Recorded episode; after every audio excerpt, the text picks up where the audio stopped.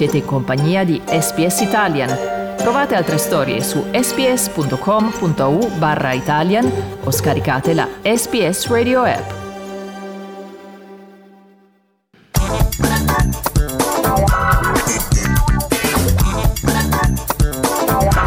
Arte di parte, a cura di Andrea Candiani.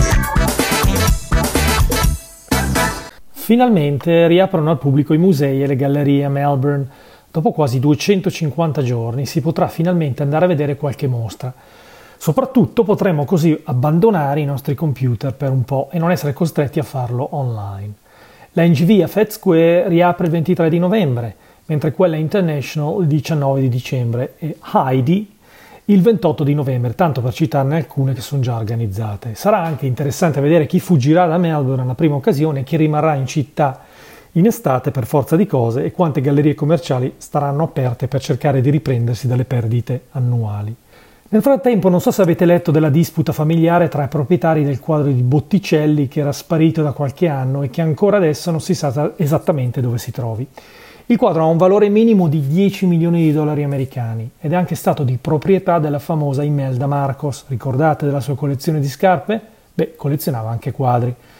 La Madonna col bambino dipinto nel 1485 è stato finalmente assegnato, dopo una disputa durata più di sei anni, al legittimo proprietario o proprietari in questo caso, dato che si tratta di una compagnia con più persone coinvolte nel caso, ma che però ancora non sanno dove si trovi quest'opera. L'ultima volta che è stata vista in pubblico fu nel 2007 in una galleria di New York, la Lawrence Salander. Ma questo Salander è uno di quelli che è riuscito a vendere le stesse opere a più collezionisti, truffando così personaggi noti come John McEnroe e anche il padre di Robert De Niro, per citarne alcuni. Dopo che Salander è finito in prigione nel 2010, tutti gli acquirenti che erano stati gabbati si sono rivolti alle autorità per riprendersi il quadro, o meglio i quadri. Nel 2014 due giudici a New York hanno deciso che il quadro sarebbe stato ridato a una compagnia chiamata Kraken Investments, che guarda caso si trova nel paradiso fiscale delle isole Vergini britanniche.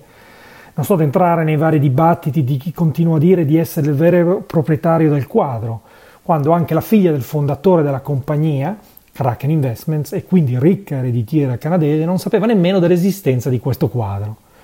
Sto solo a confermare che tuttora nessuno, dico nessuno, sa dove si trovi questo stupendo Botticelli e senza dubbio non è a casa mia. Alla prossima.